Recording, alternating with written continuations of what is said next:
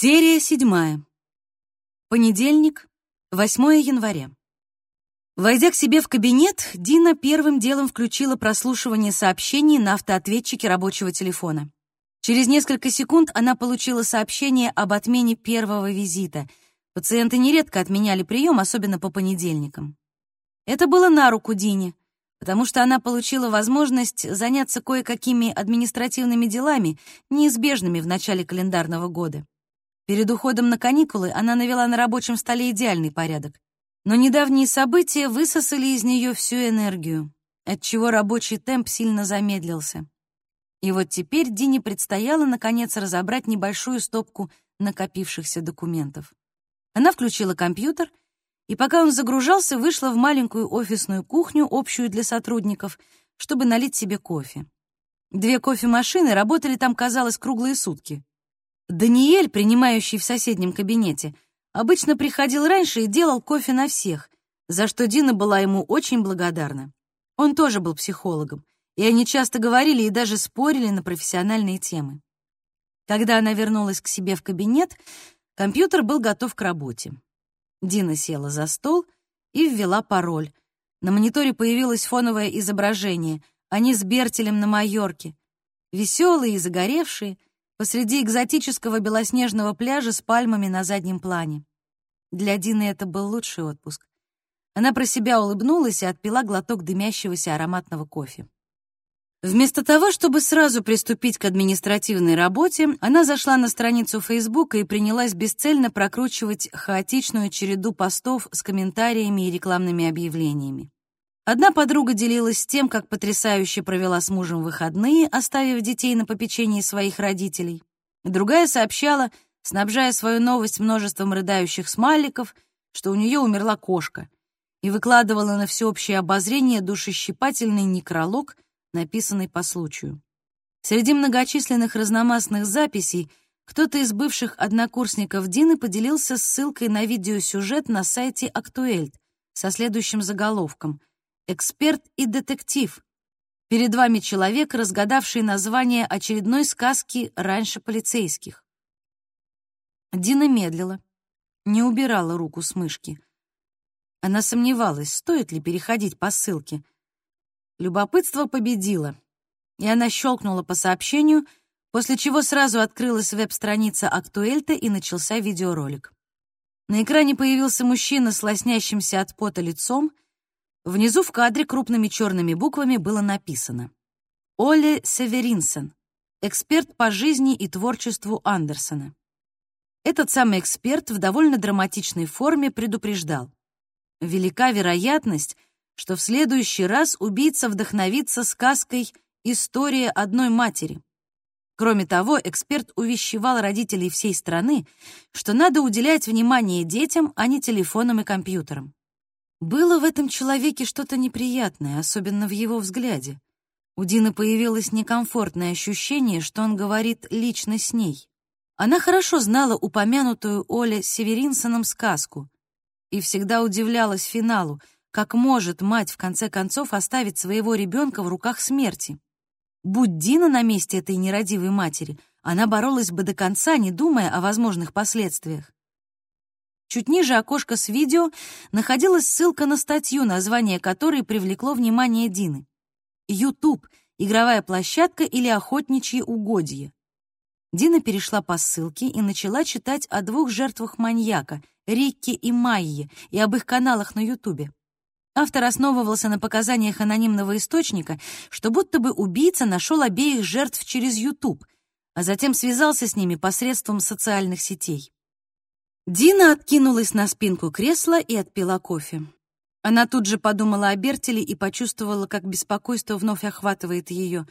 С тех пор, как они договорились о правилах трансляции в режиме реального времени, она еще не смотрела видео, размещенные сыном в сети. Дина быстро нашла канал Бертеля на Ютубе. Всего там было девять сюжетов, последний датирован днем их договора. Он называется «Би-геймер играет в прямом эфире». Она нажала кнопку воспроизведения. На экране появилось изображение какой-то компьютерной игры, сквозь звуки которой просачивался светлый голосок Бертеля. Она узнала бы его из тысячи других голосов. «Привет! Добро пожаловать на канал Бигеймера. Сегодня мы... Дальше Бертель увлеченно рассказывал о ходе игры. Манеры речи, интонации были неестественны для Бертеля. Очевидно, он пытался кому-то подражать. Она прокрутила страницу вниз, так как знала, что под видео обычно пишут комментарии. Видео Бертеля набрало не очень много просмотров, и комментариев было только три. Она их прочитала. «Классное видео», — написал некий Турбо Ларс и Бертель оставил под комментарием пометку «Нравится». Дина решила, что автором комментария, вероятно, был отец Бертеля, и ощутила укол ревности. Возможно, она все-таки недостаточно хорошая мать, раз ей не удается разделить увлечение сына. Вторым откликнулся на видео некто Милле с комментарием «Круто». Его Бертель тоже лайкнул. Дина улыбнулась. Но третий отзыв заставил ее вжаться в кресло. «Полный отстой!» гласила надпись заглавными буквами. Сообщение написал пользователь с ником KF90, добавив значок с обращенным вниз большим пальцем. Бертель никак не отреагировал на комментарий. Дина почувствовала, как у нее внутри все переворачивается. Она живо представила себе, как Бертель сидит у себя в комнате в полном одиночестве и читает эту гадость. Почему он не позвал ее и ничего не рассказал? Она была уверена, что он расстроился, увидев такой комментарий. Получается, он справлялся с этой неприятностью в одиночку. Дина задумалась. Может быть, он еще чем-то с ней не поделился? Том допил кофе. Скорее теплый, чем горячий, после чего они вместе с Лаурой вышли из машины. Снова повалил снег. Мелкие снежинки кружились вокруг них, и ложились на землю тонким белым одеялом. Они приехали к институту судмедэкспертизы.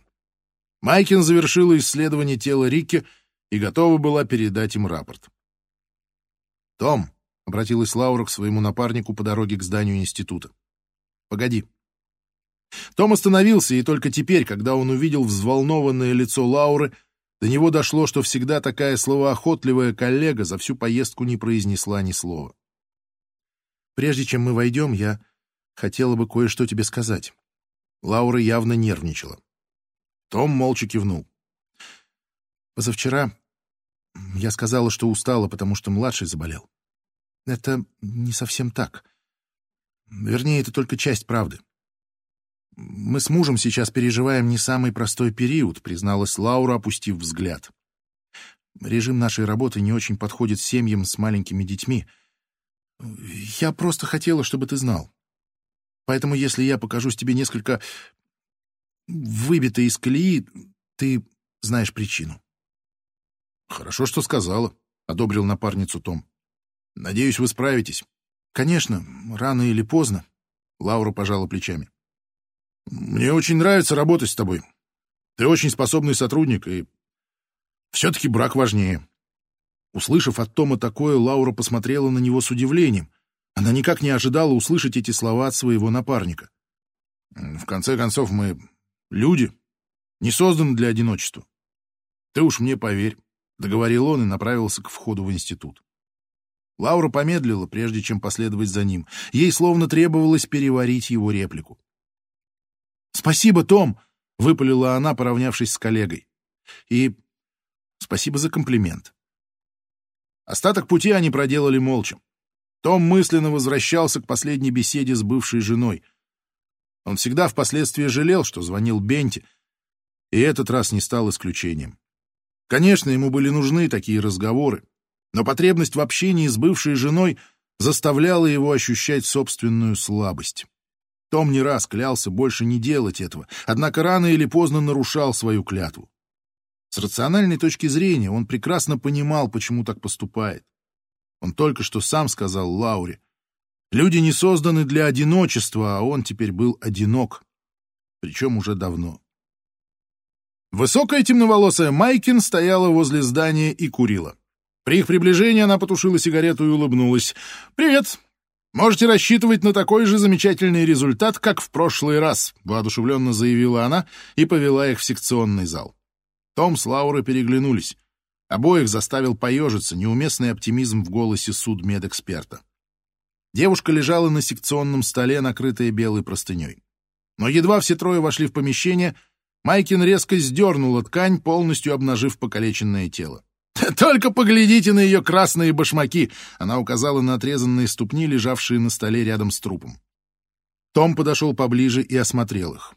Бледные, отделенные от тела, они казались искусственными, словно это были ноги какой-то большой куклы. Каждый ноготь был украшен искусно выписанными белыми цветочками.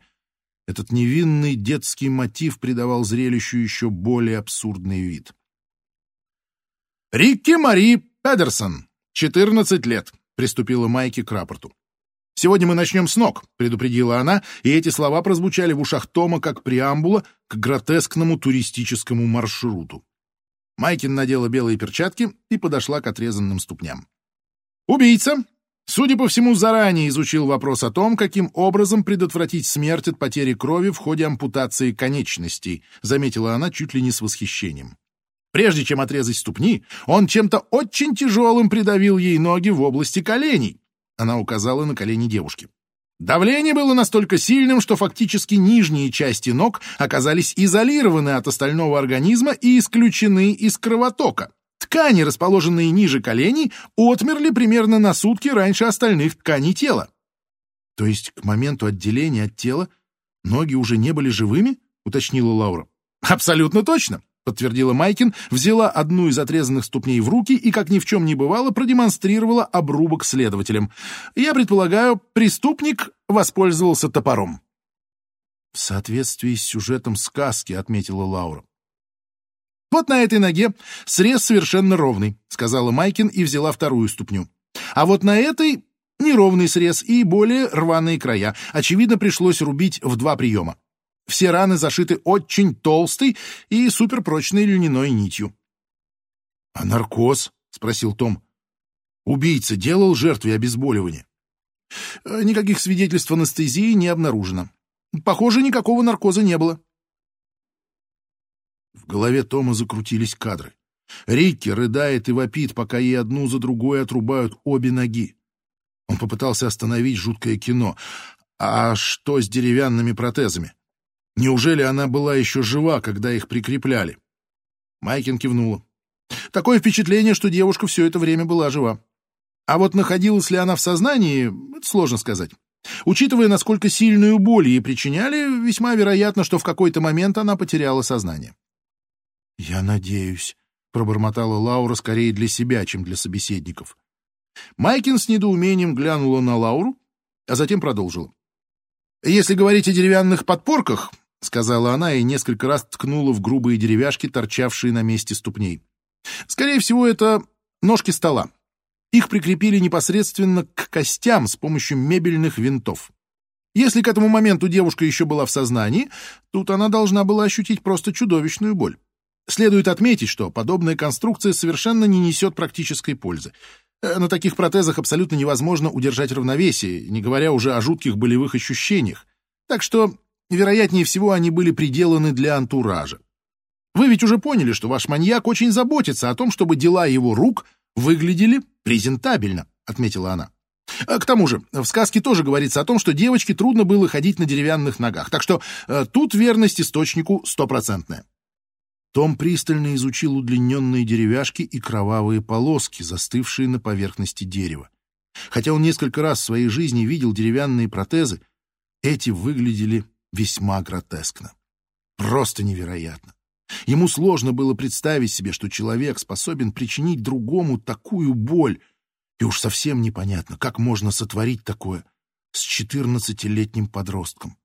Можно ли вообще называть существо, которое это сделало, человеком. Как и в первом случае, на теле не обнаружено никаких следов сексуального насилия, продолжала рассказывать Майкин. Она добралась уже до середины тела. Девушка является... Тут она запнулась и исправилась. Э, девушка являлась девственницей на момент смерти. Эта фраза заставила Тома вспомнить слова Торбина Юста о потенциальных сексуальных мотивах серийных убийц и их удовлетворении посредством жестоких преступлений — а также о том, что конкретно этому убийце удовлетворение приносит скорее реакция общества на его деяния, то, как публика воспринимает результат его трудов. «Если мы продвинемся далее», — продолжала Майкин свою мрачную экскурсию, то увидим, что сердце вырезано из груди. Она указала на дыру, зияющую в грудной клетке девушки. В сказке Андерсон пишет, что ее сердце разорвалось, заметила Лаура. Майкин кивнула. Я знаю. Ты знакома с этой сказкой? Удивился Том. А разве не все ее знают? В свою очередь выразила недоумение Майкин. Я, например, до этого не знал. И я тоже, поддакнула Лаура. Майкин задумчиво кивнула. Ну, что ж, ясно. Она была явно изумлена такому невежеству собеседников. Ну так а, на чем я остановилась? На сердце, подсказал Том после небольшой паузы, когда вдруг осознал, что вопрос судмедэксперта вовсе не был риторическим. А, ах да, сердце. Как я уже говорила, его вырезали ножом. Причем тоже пока девушка была еще жива. Ну, естественно, тут она и умерла, как только оказались перерезаны кровеносные сосуды, ведущие к сердцу. «Как вы думаете, каким ножом воспользовался убийца?» — спросила Лаура. Сначала он обеспечил доступ к ребрам, ну, например, скальпелем. Э, предположу, что затем он просунул скальпель между ребрами и аккуратно вырезал сердце. Чтобы осуществить подобную операцию, требуется тщательная подготовка, но это вполне в духе нашего с вами героя. Я думаю, боль от этого вторжения в плоть уж точно привела к потере сознания жертвы, отметила Майкин, одарив Лауру красноречивым взглядом, словно эта информация должна была послужить утешением молодому следователю. Как и в прошлый раз, у меня не возникает сомнений, что мы имеем дело с настоящим перфекционистом, с человеком, одержимым своим творением, продолжала Майкин. Лаура промолчала, но Том по ее выражению лица понял, она не одобряет употребление слова «творение» в таком контексте. Лаура лишь кивнула, и Том в очередной раз поразился, насколько несуразно выглядит Майкин в общении с людьми. Ему сложно было представить эту женщину за обеденным столом с друзьями или семьей, за разговорами об ипотеке, подрастающем поколении и других банальных вещах, из которых состоит наша повседневность. И, наконец, я хотела бы обратить ваше внимание на то, что убийца совершенствуется. На этот раз он не стал прибегать к помощи иголок для создания улыбки на лице девушки. Он просто-напросто воспользовался клейкой лентой. Он приклеил ее еще до того, как девушка умерла, а снял после наступления полного трупного окоченения. «А почему ты считаешь такой способ более совершенным?» — поинтересовался Том, не прослеживая логики в словах Майкин. Судмедэксперт улыбнулась, и в ее улыбке Тому почудилось нечто странное. Он и сам толком не понял, что именно, но выглядела она явно неуместно. Возможно, потому что улыбку у этой женщины вызывало то, от чего все остальные испытывали отвращение. «Наверное», — сказала она, — ему не понравились следы, оставшиеся от иголок на его первом шедевре. Его волновала эта проблема, а потому он хорошенько задумался и нашел решение. Скотч. Ну разве это не прогресс? Он по-настоящему поглощен своей работой. Он, и я помню, говорил это раньше, влюблен в свои творения. Том понимал, Майкин права. В обоих убийствах, несомненно, проявилась страсть, даже болезненная одержимость. «И еще, я думаю», — продолжила она, снимая белые перчатки, этот преступник-перфекционист до мозга костей хотел сказать что-то важное. Он хотел, чтобы мы кое-что поняли. И он явно продолжит посылать нам сообщения, и неважно, слушаем мы его или нет. Но что я тут могу сказать? Она бросила перчатки на металлический стол. Я провожу экспертизу тела, а не психики. Возвращались от судмедэксперта Том и Лаура опять молча. Скрип стеклоочистителей, которые сновали по лобовому стеклу из стороны в сторону и смахивали налипающий снег, разбавлял молчание. Доклад Майкин явно впечатлил обоих следователей. Том полагал, что Лаура никак не придет в себя после подробного рассказа о жестоких пытках, которым убийца подверг Рикке, прежде чем та умерла. А тот факт, что все это девочка терпела без какого бы то ни было обезболивания, был просто непостижим. Преступник, подвергший свою жертву таким жутким издевательствам, явно был напрочь лишен эмпатии.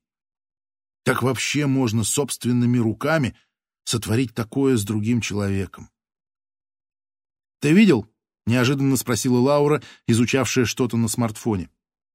«Что именно?» — не понял Том, заранее устрашась услышать ответ. Ему сейчас совсем не хотелось узнать очередную дурную новость. «Оля, Северинсон дал интервью». «Чертов старик!» — раздраженно пробормотал Том.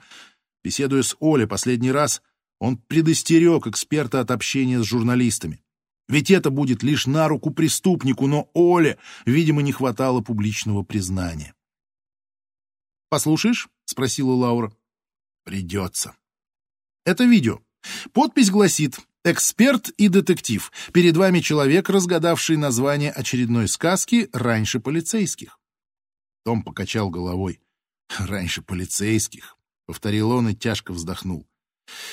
«Проклятые журналюги». Это еще не все. Лаура зачитала дальше. Ведущий отечественный специалист по творчеству Андерсона оказал неоценимую помощь полиции в расследовании убийств маньяка Андерсоновца. Благодаря глубоким знаниям Оли Северинсона полиции удалось напасть на след убийцы и обнаружить тело Рикки Марии Педерсон в церкви Седена. Также Оля предположил, какая сказка вдохновит маньяка на очередное убийство. Итак, это история одной матери. Лаура сделала небольшую паузу. А далее идет справочная информация, где пересказывается сюжет истории одной матери и ссылка на интервью. Хочешь послушать? Нет. — отрезал Том, не скрывая раздражения. «Не вижу необходимости». «Ну и что думаешь по поводу этого всего?» «Что Оля Северинсон — дурак, жаждущий дешевой популярности», — ворчал Том. «Этот идиот только способствует распространению паники среди населения». Том разозлился не на шутку. Он припомнил, что говорил Торбен Юст про особенности серийных убийц. Они, как правило, воспринимают свои преступления как повод для гордости — а кроме того могут получать чуть ли не физическое удовлетворение, находясь в непосредственной близости от группы, расследующей убийство. Сложно было не включить Оля в круг подозреваемых. Как бы то ни было, нельзя было оставлять без внимания его выходки. «Нам придется с ним поговорить?» — спросила Лаура. «Да. Сегодня же навестим его». Пусть по максимуму насладится вниманием, к которому он так стремится. Дина ехала на велосипеде, напевая старую песню Газолина. Take the fear, take it away, and give me some hope for one more day. На протяжении последних месяцев теле- и радиоканалы чтили память недавно почившего Кима Ларсона который в свое время был вокалистом в «Газолине». Датчане организовали настоящее поминальное шествие с факелами и свечами. Многие называли Ларсона Андерсоном современности. Он, как и Андерсон, тоже смотрел на общество сквозь призму критики. Правда, Андерсон был не столь прямолинеен. Песни, написанные для Газолина, и многие другие песни Ларсона сопровождали большую часть жизни Дины. И теперь, после смерти музыканта, любовь к его творчеству вспыхнула в ней с новой силой. Текст песни, пришедший ей на ум, всегда ассоциировался у нее со свободой и верой в то, что впереди тебя ждет только хорошее. А сейчас это было созвучно ее настроению. Она предвкушала встречу с Бертелем, он должен был вернуться к ней после пребывания у отца. Дина решила заехать в Фётекс и купить мороженое, чтобы после ужина устроить им с Бертелем уютный просмотр какого-нибудь фильма. Конечно, она не забыла провокационный комментарий, оставленный каким-то придурком на YouTube-канале сына. Ей предстояло поговорить с Бертелем об этом. Пусть знает, если что-то расстраивает его, он всегда может обсудить это с ней. Она затеет этот разговор за ужином — и обязательно выяснит, в какой степени неприятный комментарий отразился на настроении Бертеля. Дина оказалась не единственной, кто решил пойти после работы в магазин. Судя по всему, весь город набился в Фётекс, где было не протолкнуться из-за обилия продуктовых тележек и корзинок. Оживленные беседы завязывались в проходах между полками и около холодильников. Она целенаправленно протолкнулась к холодильнику с мороженым. Ей абсолютно не хотелось надолго застрять в этом хаосе. Любовь к мороженому была ее единственной слабостью, которой она зачастую не могла противостоять. Дина выбрала два ведерка, клубничное и карамельное, закрыла холодильник и, обернувшись лицом к лицу, столкнулась с мужчиной. С Андерсом. Его выражение лица было достаточно жестким, он сурово смотрел на Дину. Первым делом она решила, что он за ней следил. «Привет, Дина», — сказал Андерс после молчания, которое показалось ей вечностью. Голос его был ледяным и таким же резким, как взгляд. «Привет!» — выпалила Дина и инстинктивно отступила на шаг назад, наткнувшись спиной на дверцу холодильника. «Насколько я понял из разговора с Якобом, ты считаешь меня слишком настойчивым». В его интонации Дине послышалась угроза. «Прими мои искренние извинения за то, что ты мне понравилась, и я намеревался познакомиться с тобой поближе», продолжал Андерс, даже не пытаясь скрыть сарказм. Только скажи на милость, почему ты решила обязательно впутать сюда Якоба? Решила, что круто будет выставить меня посмешищем, да? Он шагнул вперед, вплотную приблизившись к Дине. Это было уже слишком. В ней закипел гнев, быстро охвативший все ее существо. Она сжала в руке ручки корзины и, в свою очередь, сделала шаг вперед, и Андерс изумленно отступил. Дина подняла руку и, в ярости затрясла пальцем перед носом у противника. «Нет, Андерс, все было не так. А теперь послушай меня!» Заорала она так громко, чтобы слышали все покупатели. Андерс принялся испуганно озираться и был явно смущен ситуацией.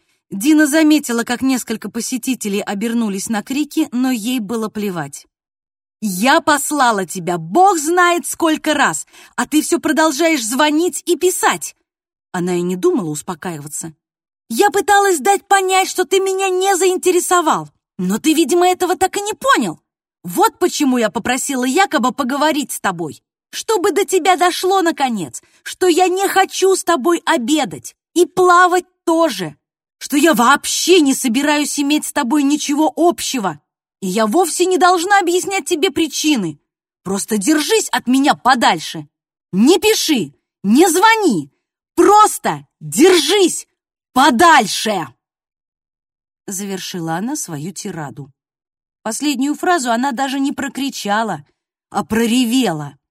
А затем отвернулась и целеустремленно направилась к кассе, не оборачиваясь. Она не смотрела по сторонам на удивленных покупателей, но краем глаза видела, что многие провожают ее взглядами. Хотя магазин был большой, кажется, ее услышали все без исключения. И тут она осознала, насколько ей хорошо. Она еще находилась во власти хлынувшего в кровь адреналина, но ощущала гордость, какой не испытывала давным-давно. Она послала Андерса с размахом и имела на то полное право. Дина приосанилась, чуть выпитив грудь вперед, задрала подбородок и улыбнулась собственной смелости. Мчась на велосипеде к дому, она всем телом чувствовала приток энергии, как будто в ней только что активировали новую порцию сил. Она ощущала себя невероятно сильной. Несмотря на промозглый ветер и слякоть на велодорожке, Дина вовсю неслась к школе, чтобы забрать Бертеля с продленки. Все та же песня закрутилась у нее в голове и сорвалась с губ. «This is my life, and I don't care. Том стряхнул куртку, и белая пороша усыпала пол, но тут же растаяла, превратившись в капли воды. Они с Лаурой вновь очутились в фойе музея Ганса Христиана Андерсона. На этот раз Том обратил внимание на крупную надпись на одной из неоновых вывесок. «Бумага, ножницы, слово. Волшебная сказка готова». Под текстом размещались изображения нескольких фигурок, вырезанных Андерсоном из бумаги. Том никогда не мог взять в толк, что такого выдающегося в этих бумажных обрезках. Они подошли к дежурной, женщине средних лет, стоявшей за стойкой. «Добрый день», — поздоровалась Лаура. «Мы бы хотели поговорить с Оля. Подскажите, пожалуйста, где его можно найти?» «Оля на выставке. Пройдите в залы, там его и найдете». Женщина вежливо улыбнулась. Увидев их, Оля переменился в лице. Выглядел, будто на него на полной скорости летит поезд, а он не может предотвратить столкновение. «Ну, здравствуйте», — выдавил он из себя и неуверенно улыбнулся, протягивая Тому руку для приветствия. Том проигнорировал руку Оли. «Есть ли здесь место, где мы могли бы спокойно поговорить?» — спросил Том таким тоном, что сразу было ясно, это не вопрос, а приказ. Оля опустил руку и нетерпеливо кивнул. «Конечно, конечно», — промямлил он. «Идемте». Они молча прошли через выставку. Том заметил, что многочисленные пятна пота, промочившие рубашку эксперта, вроде увеличились в размерах. Крупными темными мазками они расползались под мышками на спине и на груди. Резкий запах пота вновь ударил в нос. Казалось, он неизменно сопровождает Оле. Он провел их в свой тесный кабинет, который был таким же захламленным и пыльным, как в прошлый раз. Он предложил им сесть и спросил неестественно высоким голосом, будут ли они кофе. Том с Лаурой остались стоять. «Нет. Мы бы хотели услышать объяснение произошедшему», — потребовал Том. «Чему именно?» — нервно поинтересовался Оля. Том начинал сердиться все сильнее. Этот человек строил из себя дурака, хотя прекрасно понимал, почему они пришли. «Я про интервью, которое вы дали вчера. Насколько мне помнится, я попросил вас до поры до времени не общаться с прессой. Оля сел на свое рабочее кресло, избегая смотреть Тому в глаза. «У каждого есть право на самовыражение», — произнес он почти неслышно. «Право на самовыражение есть у каждого», — стиснув зубы, прорычал Том. «Однако это вовсе не означает, что надо отключить мозги и сеять вокруг себя страх и панику». «А «Это совершенно нормально, что люди напуганы», — Оля пожал плечами, не поднимая взгляда. Убийца по-прежнему разгуливает на свободе. Он еще не пойман, — добавил эксперт, и Том почувствовал неприкрытую провокацию в его тоне. «Да, это верно», — согласился Том, оперся обеими руками о столешницу и навис над столом, вплотную приблизившись к Оле. «И я рад, что вы затронули эту тему, так как она подводит меня к следующему пункту повестки дня». Оля испуганно таращился на Тома, который не мог сдержать своего ликования при виде нарастающего ужаса в глазах эксперта. «Мы бы хотели поинтересоваться, что вы делали 31 декабря в 11 часов, а также в новогоднюю ночь, а также где вы находились в минувший четверг около 14 часов?» Кроме того, — добавила Лаура. «Назовите имя человека, который мог бы подтвердить ваше местонахождение в указанное время». Оля вновь потупил взгляд, как зверь, осознавший неоспоримое превосходство преследователя, а потому имеющий единственный шанс выжить — покориться. «Но ведь вы не думаете, что...» — пролепетал Оля. «Что я...» «Будьте добры! Ответьте на наш вопрос!» — оборвал его Том. Оля опустил взгляд на руки. «Я был у себя дома. В полном одиночестве. Весь день 31 декабря и ночью тоже. А в четверг в районе 14 часов я... Он якобы напряженно припоминал. Ну да, я также был дома.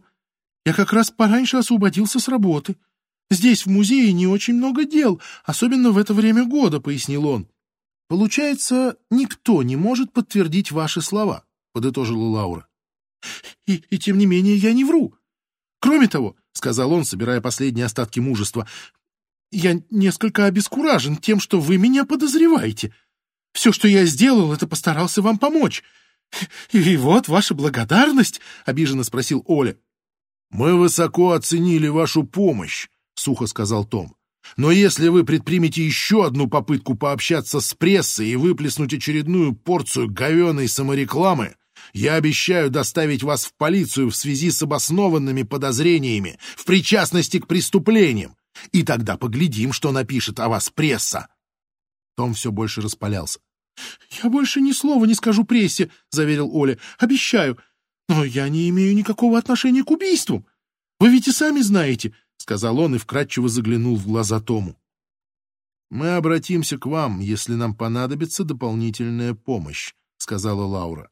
Следователи направились к выходу. «Э, «Погодите!» — остановил их Оля. «Я тут еще немного подумал про все это. Ну, то есть про убийцу», — оживленно добавил он. «Я, наверное, ошибся». «Как это?» — выразил недоумение Том. «Я, помнится, говорил, что Своими действиями убийца хочет донести до нас некое сообщение. Но теперь я сомневаюсь.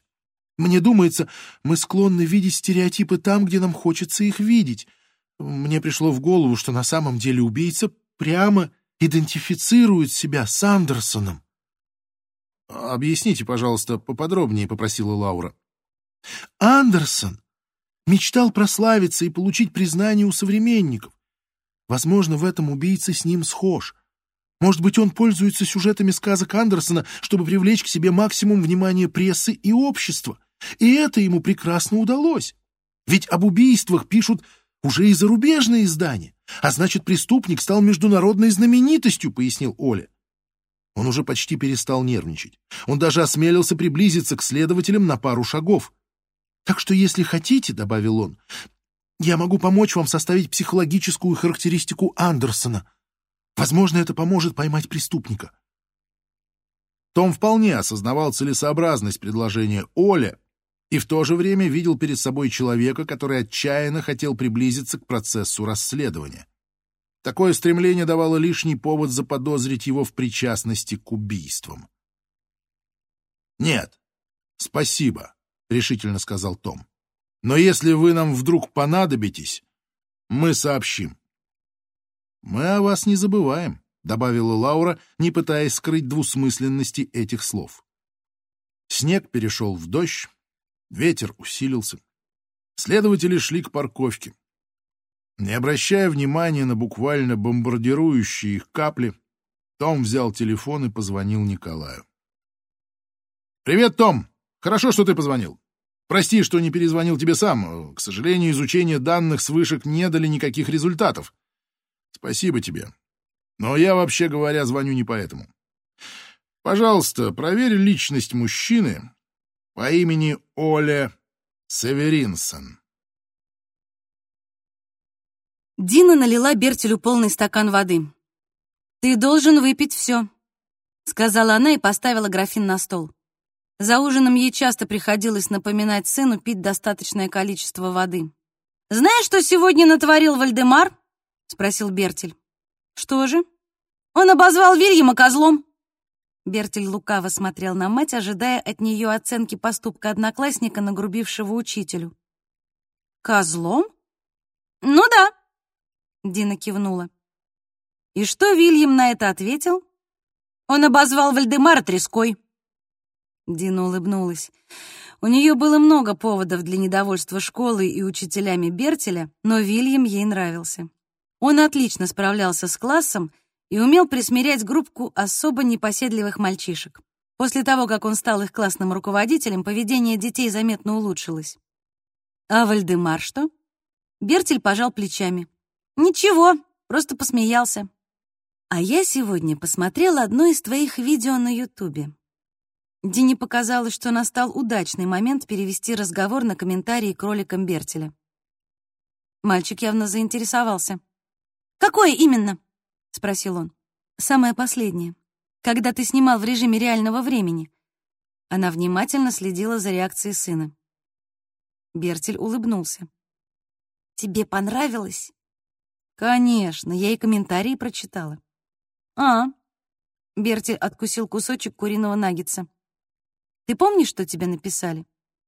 Нет, честно говоря, не очень. Дина не замечала признаков того, что сын обманывает ее. Она отложила вилку с ножом и пристально посмотрела на него. Некто под ником KF90 написал какую-то гадость. Ты знаешь, кто это такой? Нет, признался Бертель. Он написал полный отстой. Ну да, безразлично сказал Бертель. Но как ты к этому отнесся? В интернете полно всяких дураков, спокойно ответил Бертель. В школе нам тоже говорят, что если кто-то пишет глупости или гадости в чате или вообще в интернете, эти реплики надо просто игнорировать. Дина почему-то удивилась, что в школе обсуждают такие темы, хотя это было вполне логично. «Разумный совет», — прокомментировала она. «А еще нам говорят, что если кто-то пишет нам что-то плохое, то надо сказать об этом взрослым». После этого разговора Дине стало легче на душе. Она в очередной раз подумала о том, насколько она отстала от Бертеля по части интернет-общения. А ведь ему только восемь лет. Информационные технологии развиваются настолько стремительно, что ей ни за что за ними не угнаться. «Похоже, в школе вы часто об этом говорите», — заметила она. «Да, точно. Значит, в интернете с тобой никогда не происходило неприятностей, и ты ничего от меня не скрывал», — уточнила Дина. Бертель ненадолго задумался и уверенно покачал головой. «Да нет, не было ничего особенного. Пообещай, если вдруг какой-нибудь незнакомец напишет тебе что-нибудь странное или неприятное, ты сразу мне об этом расскажешь. Договорились? Конечно. И если кто-то будет предлагать встретиться в реальности, всегда отказывайся и обязательно говори об этом мне, ладно? Бертель удивился.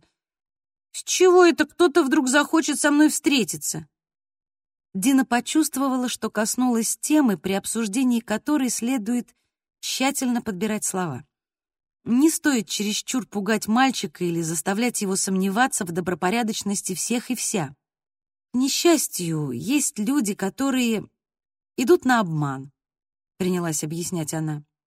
Они могут казаться очень милыми, и с ними действительно может захотеться познакомиться поближе, но в действительности они вовсе не милые, понимаешь? Бертель задумчиво кивнул. Конечно, это не значит, что каждый, кто покажется тебе симпатичным на первый взгляд, непременно тебя обманет. Я лишь настаиваю, чтобы ты не соглашался на встречу с незнакомцами, не посылал им фотографии, чтобы вообще им ничего не посылал. А если вдруг кто-то начнет настойчиво тебе писать или просить тебя что-то сделать, немедленно скажи об этом мне или отцу. Хорошо? Бертель кивнул. «А можно мне будет поиграть на компьютере после еды?» — спросил он. Судя по всему, ему уже наскучил этот разговор. «Вообще-то я думала, мы посмотрим какой-нибудь фильм», — сказала Дина. Я приготовила небольшой сюрприз. «Неужели мороженое?» — оживился Бертель и привстал со стула. Я подумала, неплохо бы нам приятно провести время, пусть даже сегодня и будний день. Давай найдем какое-нибудь интересное кино и поедим мороженого. Как тебе идея? Классный план!» После ужина, когда Дина выкладывала мороженое на тарелочке, ей пришло сообщение, как оказалось, от Андерса. «Дина, привет. Прости за навязчивость. Оставляю тебя в покое. Всего хорошего. Андерс». Она не совсем понимала, как ей отнестись к этому сообщению. На первый взгляд казалось, что он наконец понял — он ей не интересен и не будет интересен никогда. Она удалила сообщение с надеждой, что Андерс ее больше не побеспокоит. По своему обыкновению Дина заснула на диване, не посмотрев и треть фильма. Ей всего несколько фильмов удалось досмотреть до конца вместе с сыном, и совесть мучила ее всякий раз, что она не могла совладать со сном. Но Бертель никогда не жаловался. Ему все равно было уютно от того, что она находилась с ним рядом. Вот и теперь Бертель разбудил Дину осторожным прикосновением, когда фильм подошел к концу, и на экране побежали титры. Дина резко встрепенулась и инстинктивно попыталась сделать вид, что вовсе не спала. «Хороший фильм, да? Что скажешь, заяц?» Она явно старалась скрыть свое замешательство. «Очень хороший», — согласился Бертель. «Особенно мне понравился эпизод со львом». Дина кивнула промычала что-то неопределенное и улыбнулась. «Мам, да не было там никакого льва!» Поддразнил ее Бертель, улыбаясь от уха до уха. Дина потрепала его по волосам. «Хулигашка!» Она засмеялась вместе с сыном над собственной неловкостью. «Ну а теперь пора чистить зубы. Ты первый, я за тобой, хорошо?» «Ладно», — покорно сказал Бертель и удалился в ванную. Дина по-прежнему испытывала потребность быть рядом с сыном, поэтому, уложив его в постель, она легла к нему и крепко обняла. Весь окружающий мир казался ей более дружелюбным, когда они лежали вот так рядышком. К счастью, Бертель еще не скоро вырастет и покинет дом, но иногда она уже задумывалась об этом времени. Он будет обитать неизвестно где и совершит немало ошибок, не раз испытает боль и страдания — Наверняка какая-нибудь девчонка однажды разобьет ему сердце. Так что сейчас Дина вовсю наслаждалась тем, что он еще маленький, нуждается в ее заботе и опеке и в большой степени зависит от нее. Она слушала его ровное дыхание и шум дождя с порывами ветра, громче барабанящего по стеклу. Вскоре Дина поняла, что сын заснул. Она аккуратно вылезла из постели и прикрыла его одеялом. Затем осторожно поцеловала в лоб и вышла из комнаты, оставив дверь приоткрытой. Она зашла в ванную и, посмотрев на свое отражение в зеркале, вздохнула. Внутренний критик поспешил сообщить, что она выглядит слишком бледной и постаревшей. Дина мысленно показала этому критику грубый жест и решила отправиться в постель, прихватив с собой планшет. Под какой-нибудь дурацкий сериал лучше засыпается. Она почистила зубы и смыла макияж. Когда все вечерние процедуры были выполнены, Дина выключила в гостиной свет и направилась к своей спальне. Квартиру окутала темнота. Несмотря на это, Дина краем глаза уловила какое-то движение. Она могла бы поклясться, что опять видела тень на полоске света в коридоре под входной дверью, как будто там кто-то стоит. Но точь-в-точь, точь, как в первый раз, тень исчезла в следующую секунду, словно ее и не было. Дина застыла в безмолвной темноте и внимательно прислушалась. С лестницы донесся звук удаляющихся шагов, после чего громко хлопнула дверь подъезда — Сердце у нее забилось быстрее. У двери ее квартиры действительно кто-то стоял. Она поспешила к окну в гостиной, которая выходила на улицу. Под проливным дождем темная фигура перебегала на противоположную сторону улицы, освещенной тусклым светом фонарей. Незнакомец прятался под капюшоном. Дина проследила за мрачной фигурой, которая быстро удалилась по тротуару и скрылась из виду. Недавно она пообещала себе, что больше не поддастся страху. Но сейчас, стоя перед окном и глядя на пустынную ночную улицу, ей было трудно избавиться от неприятного ощущения, что за ними с Бертелем кто-то следит.